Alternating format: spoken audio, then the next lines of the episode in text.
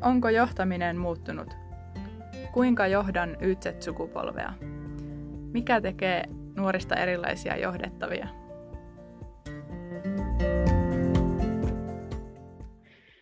No niin, Mirva. Toukokuu on kaunemmillaan, lumetkin jo melkein suli pois. Ja podcastin äärellä ollaan taas tänään. Niin ollaan, Hilkka.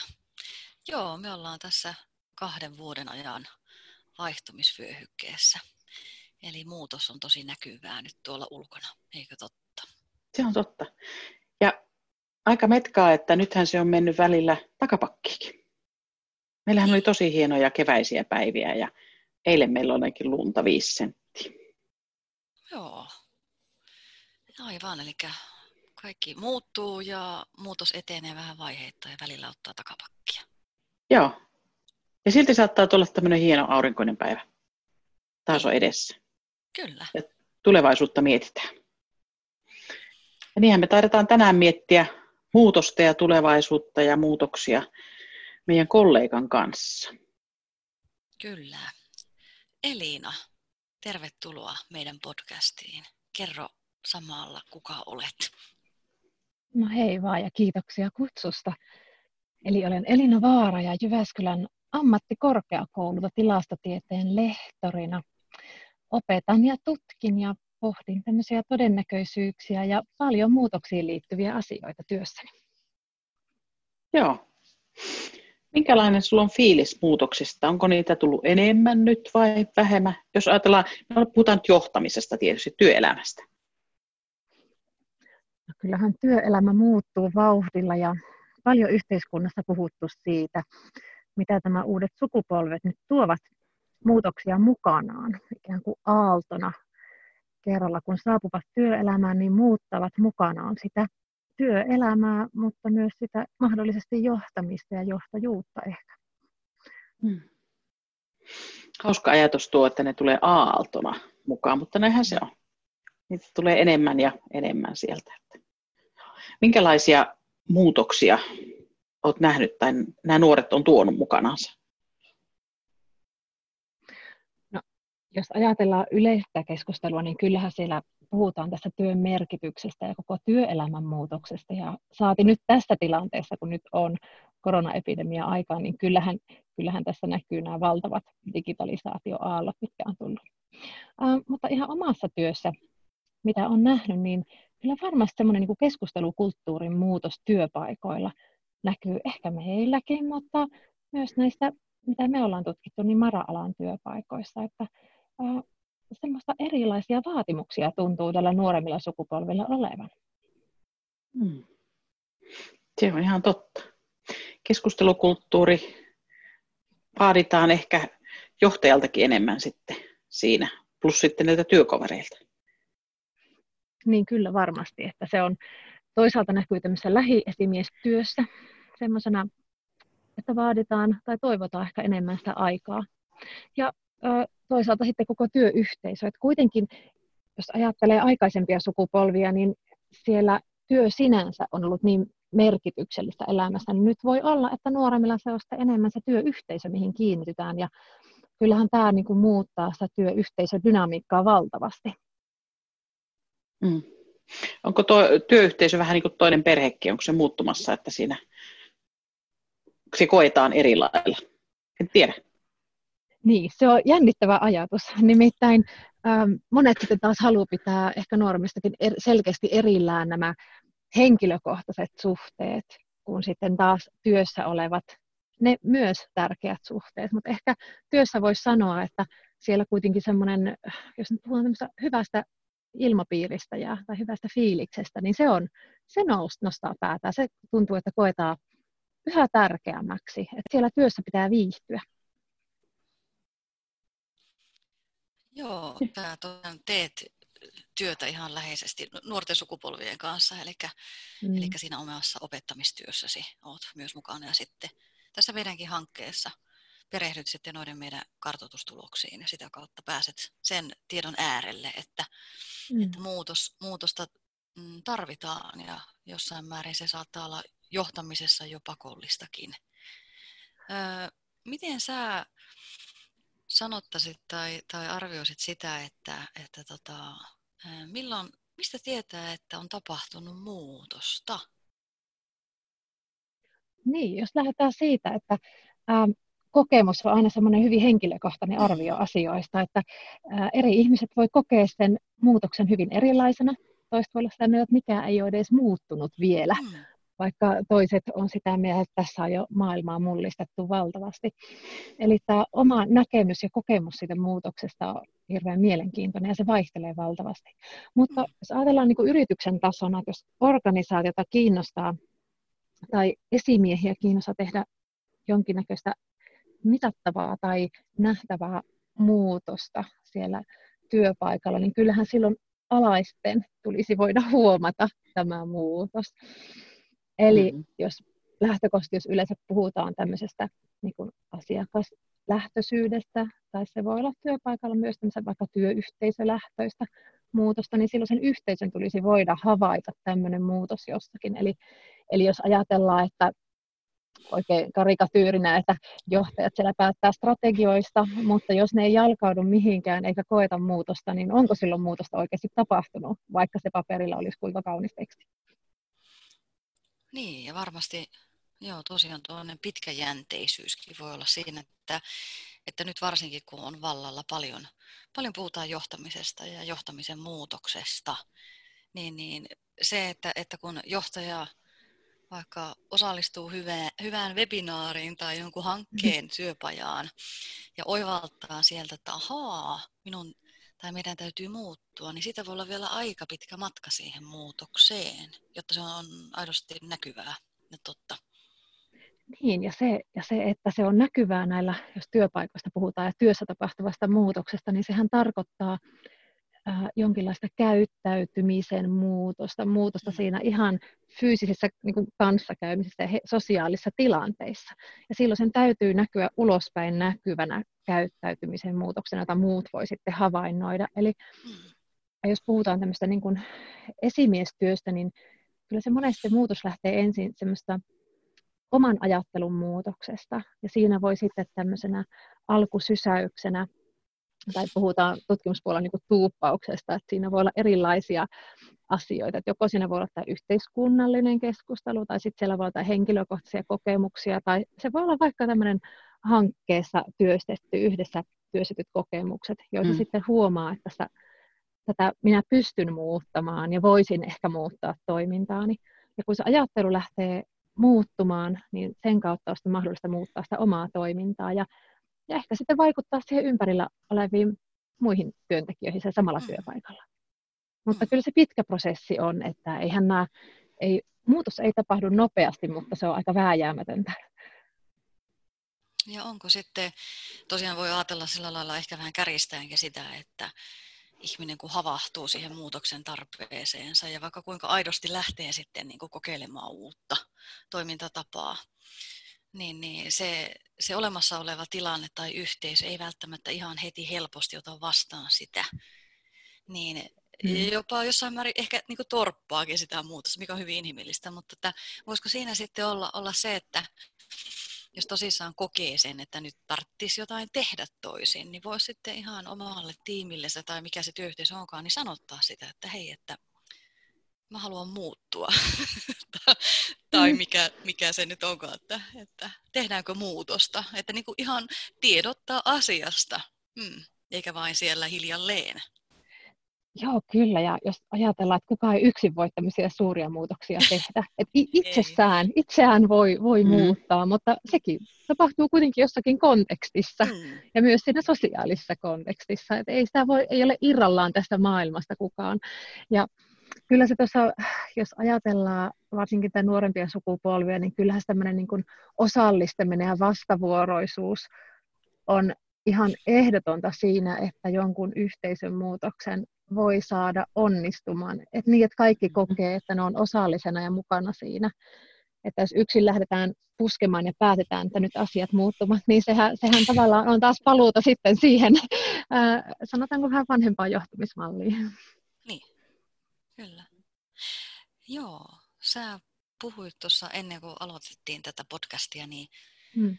siitäkin, että miten se semmoinen, niin kuin, miten ihmiselle on hyvin luontaista, niin kuin psykologisesti luontaista se, että, että siihen muutokseen ei niin kuin rynnätä ilomielin ja, ja, ja vauhdilla välttämättä, vaan me pyritään sellaiseen tietynlaiseen niin tasapainotilaan säilyttämään sitä. Kyllä varmasti ja semmoiseen muutokseen tarvii kyllä totuttautua hiljalleen. Eli kyllä mm. äm, vaikka ajatellaan muutoksesta, uudistumisesta, puhutaan monesti hirveän positiivisin termein, mutta sitten jos joutuu niistä omista rutiineistaan poikkeamaan, niin se pyydetään myös vaivan näköä niin kollegoilta mm. kuin koko työyhteisöltä ja, ja pyydetään myös heidän aikaansa. Eli muutos ei ole koskaan ei tapahdu itsestään, eikä se ole helppoa, vaan kyllä se aina, aina vaatii. Ja silloin, jos joku lähtee sitä muutosta tavallaan viemään eteenpäin, vaikka se olisi vääjäämätöntä, niin varmasti siinä tulee sitä vastarintaa. Mm. Jos ajatellaan tämmöistä muutosjohtamistakin, niin että ajatellaan, että siinä on hyvä viedä muutos eteenpäin ja olla selkeä ja pitää se luottamus yllä, mutta, mutta toisaalta niin hyvin päättäväisesti viedä, että sieltä varmasti tulee aina se vastarinta ja sitten, että on, on se keskusteluyhteys ehkä sitten yllä. Eli, eli ehkä sanoisin, että tässä vaalia semmoista vastavuorosta keskusteluyhteyttä kuitenkin siinäkin tilanteessa. Mm. Ja varmaan sitten ymmärtää sen, että siellä on sitä epävarmuutta. Kyllä jos ajattelen näin, että kun muutos tulee, niin mähän on sitten siinä epävarmalla pohjalla, että mitäs nyt tapahtuu, kun toi nyt käyttäytyykin eri lailla, mm. mitä on totuttu. Mm. Niin tavallaan että millä sitä sitten opettaa tai, tai huomioi, huomioi siinä sitten, että toinen voi kokea epävarmaksi, kun ei tiedä yhtään, että miten tässä uusi tilanne ja miten pitäisi reagoida. Joo, ihan, ihan varmasti. Ja se on ikään kuin myös sitä kriisitilannetta, vaikka nyt ei, muutos ei välttämättä ole kriisi, mutta se voi ajatella, että se on semmoinen pieni kriisi joka mm. tapauksessa, josta on, johon on totuttauduttava ja josta on jotenkin päästävä yli ja eteenpäin. Niin ihmiset luontaisesti käyttäytyy semmoisissa tilanteissa hirveän eri tavalla. Eli jotkut lähtee hirveän nopeasti siihen mukaan ja toiset on ehkä sitten verkkaisempia, että jo osalla tulee vahvemmin tai eri vaiheissa siinä muutoskäyrällä sitten tämä ähm, hienoinen vastustus kuitenkin tälle muutokselle. Eli kyllä siellä varmasti on semmoista elämäntilanteestakin riippuen, niin työpaikoilla näkyy tämmöinen, että osa haluaa pitää kiinni niistä totutuista, hyvistä mm. tavoista. Että kyllähän ne asiat on näin ennenkin saatu hoidettua ja onhan ne aina sujuneet. Eli varmasti siellä tulee tämmöisiä hetkiä ja siinä se voisiko sanoa kärjistää, että tietyllä tavalla mitataan myös se esimiestyö tämmöisessä muutostilanteessa. Mm. Kyllä, varmasti. Että kyllä varmaan niin muutostilanne on, on, on kyllä niin kuin herkkä, että siinä varmasti saa olla tuntosarvet koholla johtaja. Myös siinä, onpa se sitten viestintää tai mitä tahansa tekee. Että, että, että siinä varmasti korostuu todella paljon se no, läsnäolo, kysely mm. ja kuuntelu että voi niin luodata sitä toimintaa oikeaan, oikeaan suuntaan ja ehkä jopa tunnistaa niitä hetkiä, milloin ei voi aggressiivisesti tai aktiivisesti viedä kovin voimakkaasti jotain muutostarvetta eteenpäin, vaan pitää antaa vähän niin kuin löysää ja lepoa sille asialle. Kyllä. Kyllä, ja jos ajatellaan, että, että puhuttu yhteiskunnallisesti, että, että muutosta tahti vaan kiihtyy, niin Mm. semmoinen totuttautuminen siihenkin työelämässä, että se muutos on ainut, joka on pysyvää, että, että onko tämä se uusi normaali sitten. Eli se on sitten tämmöistä jatkuvaa muutostilaa myös niin kuin yksilön tasolla. Se työnkuvan muutos, ja mm. enkä tarkoita välttämättä semmoista niin kuin, niin siinä mielessä urakehitys, että se olisi tämmöistä etenemispyrkimyksiä, mutta siinä voi muuttua. Sitä voisi, tämä antaa myös yksilölle mahdollisuuksia sitten muuttaa ehkä sitä työn kuvaansa, mutta se, se vaatii kyllä sitä keskustelua ja osallistumista. Ja myös sanoisin, että tämä ei ole vain esimiehen asia, että ne muutoksia viedään, vaan kyllä tämä on paljon myös jokaisen työyhteisössä olevan semmoinen velvollisuuskin pitää huolta, että itse on työssä, joka on itselle mielekästä ja osallistua siihen muutoksen tekemiseen. Toi on tosi mielenkiintoinen. Mulle tuli mieleen, että puhutaanko me tarpeeksi tästä, niin kun, että se muutos on se ainoa, joka on pysyvä. Tavallaan sitä sanotetaanko me? Me paljon puhut, puhuttu tässä hankkeessa ja muutenkin näissä podcastissa, että pitää sanottaa enemmän, kertoa. Niin musta tuntuu, että en mä ole ainakaan kauheasti niin kuin miettinyt sitä oikeasti, että niin kuin sanoisin ihan ääneen, vaikka tunnistankin, että nyt muuttuu tämä, mutta että jos kaikki ei huomaakaan sitä, tai niin kuin, tuntee vain olonsa huonoksi, mutta ei tiedä miksi. Joo, totta. On, sä oikeastaan puhut myös semmoista itsetuntemuksen kasvamisesta, ja tämähän vaatii. Nyt aletaan mennä semmoisien niin aika yksilön ominaisuuksien ja osaamisten tasolle. Hmm. Hmm. ei se pelkkä työelämä muutu, siinä tulee myös vaatimuksia mukana. Niin ja tavallaan se sitten ei varmaan voi näin niin kuin rivityöntekijänäkään olettaa, että ne johtajat muuttuu vain. Hmm. Hmm äsken ei. sanoit sitä, niin, kyllä, että, niin kuin, kyllä. Niin, että meidän pitää jokaisen olla sinne mukaan. Kyllä, ihan, ihan varmasti. Ja se on semmoinen, jos ajatellaan, että meillä on se työyhteisö, niin se työyhteisö voisi yhdessä liikkua johonkin suuntaan. Ehkä siellä on joku, joka aloittaa sen mm. ja sysää sen muutoksen liikkeelle, mutta sitten se liike pitäisi tapahtua jollain lailla yhdessä ja yhdessä liikkua johonkin suuntaan. Että siinä, siinähän se tuleekin sitten mielenkiintoista, kuinka sitä seurataan, mistä oikeastaan alussa lähdettiin liikkeelle tämän muutoksen mittaaminen ja seuraaminen. Eli että tiedetään, että mitä tässä oikeastaan on tapahtunut ja onko tapahtunut mitään. Joo, ihan piti jäädä nyt miettimään tuota seuraamista. Just, niin kuin, että pitääkö meillä olla joku oletus, vai millä me lähdetään sitä mittaamaan seuraamaan? Mitä me niin kuin, jostainhan me lähdetään liikkeelle, niin onko meillä oletus, mihinkä me mennään vai mikä siellä niin kuin... Niin, jos ajattelee, että muutoksella on joku ennalta arvioitu suunta, johon ollaan menossa, niin sittenhän meillä pitäisi olla ehkä etukäteen rakennettu joku mittari niin, että me osataan jo lähtövaiheessa katsoa oikeasta näkökulmasta ja mitata sitä, missä me nyt ollaan menossa. Eli kyllä kaikki muutos lähtee siitä, että tiedetään, missä me nyt ollaan, mikä on se tämän hetken tilanne. Ja sitten mm. voidaan lähteä miettimään niitä kehittämissuunnitelmia kohti sitä, olkoon vaikka strateginen tavoite ja se suun, yhteistä suuntaa. Tai sanotaanko yhteistä polkua, että päästään sinne oikeaan suuntaan, sinne nuotiopaikalle sitten. Mm. Kuinka vaikeaa se sitten on tunnistaa se todellinen nykytilanne? On varmaan mm. Houkutus suuri ajatella olemassa jotenkin pidemmällä kuin onkaan, onpa sitten yhteisö tai ei. Että, että se on varmasti hirveän tärkeää jotenkin eh, ymmärtää, missä oikeasti ollaan ja mitä meidän täytyy tehdä, jotta ettei niin kuin, oteta liian nopeaa loikkaa ja sitten tulee vain, vain tota, ehkä huonoa lopputulosta jos joku olennainen osa sitä kehityksen vaiheesta jätetään välistä. Joo, kyllä varmasti. Ja äh, tuossa on mielenkiintoinen ajatus se, mitä joskus kuulee, että ihmiset sanoo, että olen tehnyt näin ja näin ja näin paljon. Olen tehnyt nämä 18 asiaa, että kyllä tämä on mennyt eteenpäin. Mutta sitten jos katsotaan se, mitä on tapahtunut, mitä ei ole tapahtunut. Eli, eli tavallaan toimien pitäisi edistää sitä asiaa, jonka varten tehdään. Eli samalla lailla yrityksessä, aina yrityksen toimintaa kehitetään, niin se pitäisi johtaa jonnekin. Tavallaan taustalla piilevä ajatus siellä. Mutta voidaan tehdä kaiken näköistä niin, että se jää vaan semmoiseksi pelkäksi tekemiseksi. Niin, eli se, sillä ei ole vaikutuksia sitten lopulta kuitenkaan.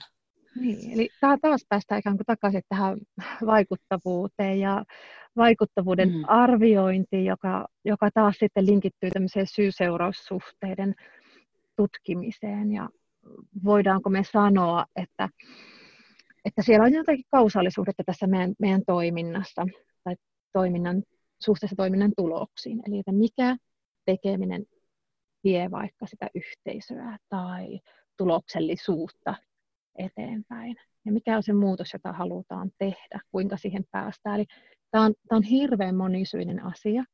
Ja koska me eletään tämmöisessä maailmassa, missä meillä on paljon asioita, jotka vaikuttaa näihin meidän tutkittaviin seikkoihin. Olkoon se vaikka työhyvinvointi. Voi ajatella, mikä kaikki siihen vaikuttaa. Mm. Niin tämä tämmöinen, jos me halutaan parantaa, olkoon se vaikka sitä työhyvinvointia tai vuorovaikutusta työssä, niin meillä pitäisi olla joku vertailukohta se, se on varmaan sellainen peruslähtökohta, että joku vertailukohta pitää olla. Ja silloin se on se joko lähtötason arvio tai sitten jostain muualta haettu vertailukohta. Joku, mitä me voidaan mitata. Ja se aika harvoin saattaa olla joku talousluku tämän tyyppisessä kysymyksessä, mitä me ollaan käsitelty. Mm. Ja ne talousnumerot on vaan niin helppoja saada. Mm. Ne on semmoisia, mm. mitkä on ikään kuin valmiina. Mutta jos me halutaan mitata sitä työntekijöiden kokemusta ja näkemyksiä siitä e, vaikka johtamisesta, niin kyllähän silloin niitä kokemuksia pitää myös mitata. Mm. Eli on se sitten kyselyhaastattelu, mikä vaan niin kuin aineistonkeruumenetelmä, jos näin lähdetään tutkimuksellisesti ajattelemaan, mutta et sitä, missä me sen muutos halutaan nähdä, niin sitä pitäisi jollakin tavalla estimoida tai arvioida myös siinä Joo. lähtötilanteessa. Ja varmasti tarkkaan punnita, että onko se muutos haluttava ja mahdollinen. Että ettei lähdetä sitten muutoksen innossa tekemään isojakin prosessia, paljonkin ihmisiä ja heidän aikaa ja energiaa. Sitten vain todetaan, että no ei tämä sitten ollutkaan se meidän juttu, eikä tämä onnistunut. Mm. Että, joo, ja... joo, jatka vain. Joo, kun tuli mieleen tästä jatkuvasta muutoksesta, että jo, jos ajatellaan, että tämä on yleensäkin mahdollista, että ihminen jatkuvasti muuttuu, mutta äm, tämmöinen, vai onko se vääjäämätöntä? Joo. Mm. Äm, mutta siinä on tota, äh, no, katkes ajatus, mutta siinä on varmaan monenlaisia polkuja, kuinka me sinne kuinka me sinne päästään. Missä sä, mitä sä Mirva sanoit tästä? Mulla on ajatus. Niin, mietin, sitä, niin, mietin vähän, myö, ehkä jos vähän jatkan, niin mietin mm. myös vähän sitä, että onko muutos aina mahdollista? Onko se aina kannattavaa Todella. lähteä Joo. siihen prosessiin? Että, ja sitten se, että, että jos todetaan, että, että ei ole, niin olisi varmaan hirveän tärkeää, että se todettaisiin tarpeeksi ajoissa. Joo. Tämä, Joo. tämä se oli Juuri, eli, eli jos ajatellaan, että me vaikka niitä polkuja kuljetaan siellä metsässä, niin meidän pitää ottaa joskus niitä harha-askelia. Ja Kyllä. ne voi mm. olla niitä parhaita näköalopaikkoja, kun me käydään se harha-askel, harha-askele tai kilometrin virhelenkki jostakin, joka ikään kuin, jos liian aikaisin katkaistaan mm. se, niin me ei pääse sinne näköalapaikalle. Totta. Mutta sitten sille näköalapaikalle jossain kohtaa on pystyttävä kääntymään takaisin sille niin sanotulle oikealle tielle, joka vie meidät mm. sinne, minne pitää. Eli kyllä se ajoitus on tässä myös. Eli ehkä siinä mielessä, jos, jos on käytössä jotain jonkinnäköisiä seurantatyökaluja, joita jatkuvasti tehdään, niin sitten pystyy vähän seuraamaan sitä, että minne ollaan menossa. Ja ainahan kaikki muutokset ei tuota semmoista tulosta kuin halutaan. Se on varmaan niin semmoinen ihan hyvä lähtökohta, että muutoksia voi tehdä, kunhan sitten ottaa sen paluureitin takaisin sinne oikealle, oikeaan suuntaan. Että pitää voida tunnustaa, että että tämä muutos ei tuonutkaan tai ei vienytkään meitä sinne, minne piti, vaikka aikeet olivat hyvät. Kyllä, joo. Se on semmoista virheen, mä en halua ehkä virheeksi sanoa, vaan, vaan ne on semmoisia reittejä, mitä pitää välillä käydä katsomassa, että taas osaa, mm. Osaa tietää, minne me ollaan menossa.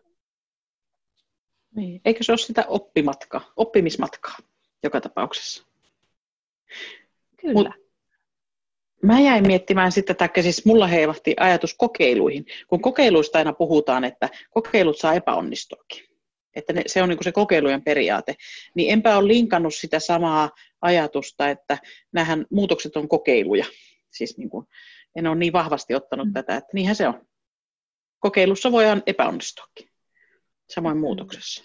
Ja on myös sanottu, että näissä epäonnistumisista voi oppia enemmän kuin niistä onnistumisista. Että, että, että semmoisen hyväksyminen, ehkä itselleenhän se on vaikeinta hyväksyä ja antaa äh, tavallaan lupaa epäonnistua välillä.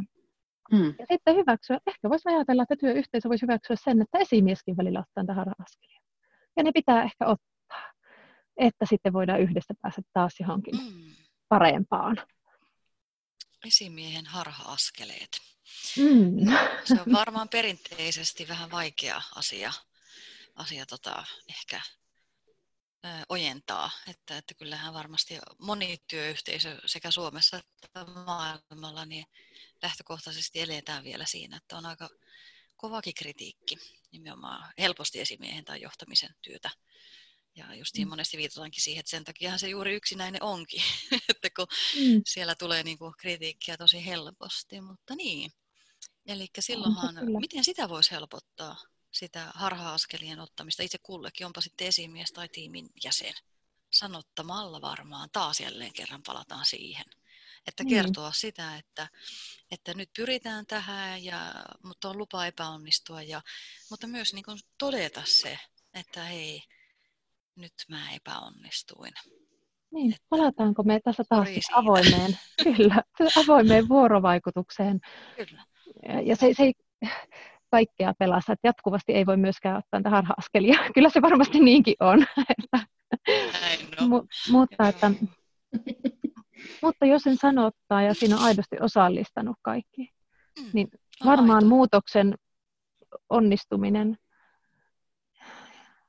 ja myös sen hyväksyminen myöhemmin, että se ei onnistunut, niin on myös semmoinen, niin mikä yhteisesti kannetaan.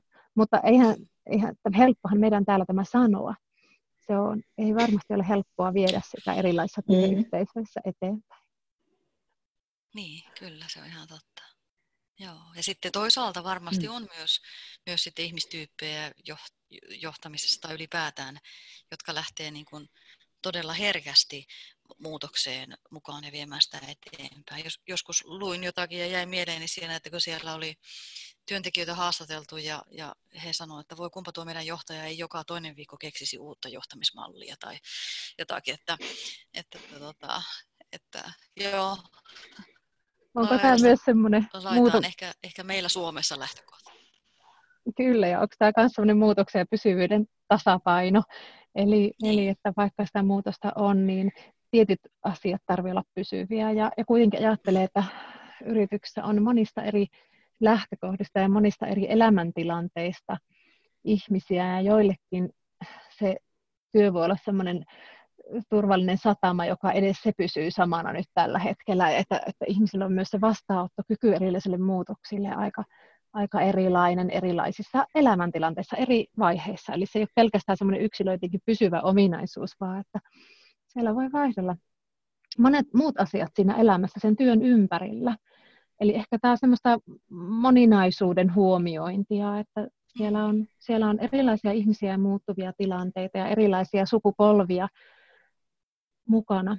Ja sitten siellä on kaiken näköistä, mitä työpaikalla ja esimiehet ei edes tiedä. Eli, eli se mahdollisuus tavallaan viedä tämmöistä muutosta onnistuneesti, niin riippuu tietyllä tavalla myös näistä asioista. Eli paljon, paljon on äh, mittaamattomia, havaitsemattomia tekijöitä, jotka varmasti vaikuttaa mm. sen muutoksen läpiviennin onnistumiseen, mutta ehkä jos sitä seurataan, jos se seurataan, mitataan, niin se mahdollistaa tietyllä tavalla sen, että tietää, mihin ollaan menossa. Mm. Mm.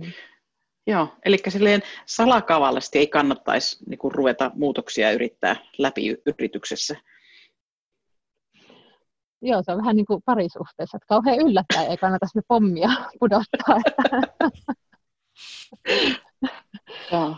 Joo, mutta ihmisten, ihmisiä me kaikki kuitenkin ollaan ja moni ehkä, jos on sellaisia muutoshalukkaita ihmisiä, niin saattavat olla tämmöisiä nopeampia ja toiset tosiaan hitaampia. Että semmoinen erilaisuuden huomioiminen, niin ää, se varmaan tulee korostumaan.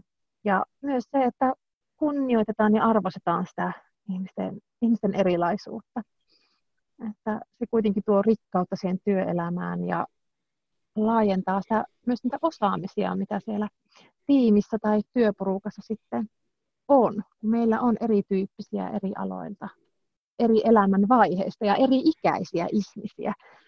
Mm. Eli haluaisin ehkä tähän kohtaan sanoa sen myös, että se ei ole, ne ei ole pelkästään nämä nuoret, jotka muuttaa ja joilla on toiveita työelämässä, että siellä voi olla hyvin monennäköistä siellä vanhemmissa sukupolvissakin ja mm. tosiaan riippuu sitä elämäntilanteesta kanssa. Mm. Että jarrumiehiäkin ja naisia tarvitaan aina välillä.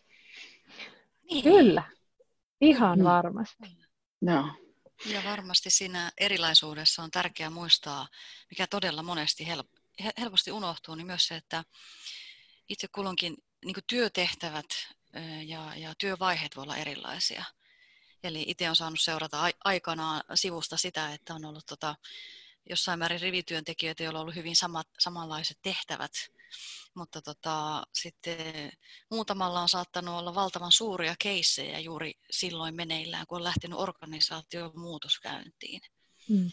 Ja jos siinä pitää yrittää vaikka pahimmassa tapauksessa handlata kansainvälisen kaupan avaaminen ja, ja olla osana organisaation muutosta, niin sellaisen henkilön niin kuin kapasiteetti ja resurssit on todella rajalla, rajoilla silloin, että, että niin kuin tunnistaa myös se, että voiko niin kuin kaikki olla samalla tavalla, samalla intensiteetillä mukana silloin, riippuen esimerkiksi just tämmöisistä hyvin merkittävistä työtehtävistä, jotka saattaa tulla yhtäkkiä, ja ne on hoidettava.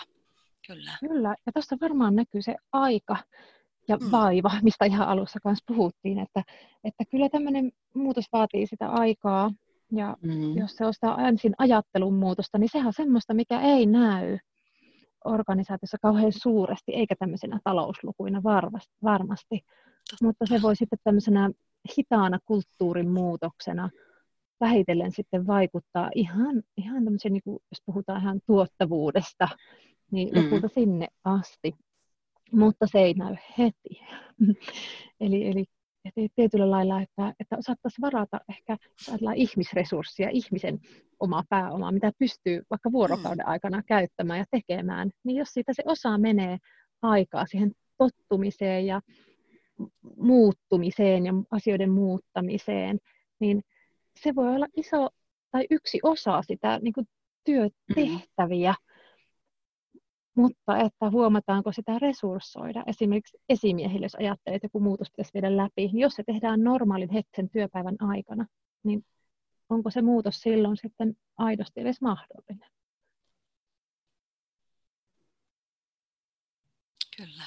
Se on totta. Aikaa tarvitaan ja ihmisiä. Minusta oli hauska, minusta olisi ihana jutella Elina sinun ja Mirvan kanssa vielä pitempään, mutta mä luulen, että tällä kertaa me katkaistaan tähän, mutta eikö Mirva jännä, että kaikenlaisia muutoksen polkuja ja keskustelun polkuja mennään eri suuntiin ja mihinkä me palataan aina? Mm. Ihmisiin. Kyllä, ihmisiin, siihen läsnä mm. olemiseen ja, ja kyselemisiin ja kuuntelemiseen. Sanottamiseen. Kyllä. Että se on, niin kuin, siihen me palataan. Oh. Viestintää. Mm. Niin. Mutta Elina, olipa tosi hauska keskustella sun kanssa. Taas tuli uusia ajatuksia tähän muutokseen ja siihen, miten me muutosta voitaisiin viedä vielä paremmin ehkä läpi. Joo, kiitoksia. Oli tosi, tosi mukava olla täällä mukana. Ja jos, jos ajatellaan, että tämmöinen muutos on pysyvää, niin nyt vaan sinne muutoksen rattaisiin omalla tahdillaan. Erinomainen lopetus. Kiitoksia. Niin on. Kiitos. Kiitos. Tämä podcast on osa Ytset-sukupolvihanketta, jota rahoittaa Euroopan sosiaalirahasto ja hallinnoi Jyväskylän ammattikorkeakoulu. thank you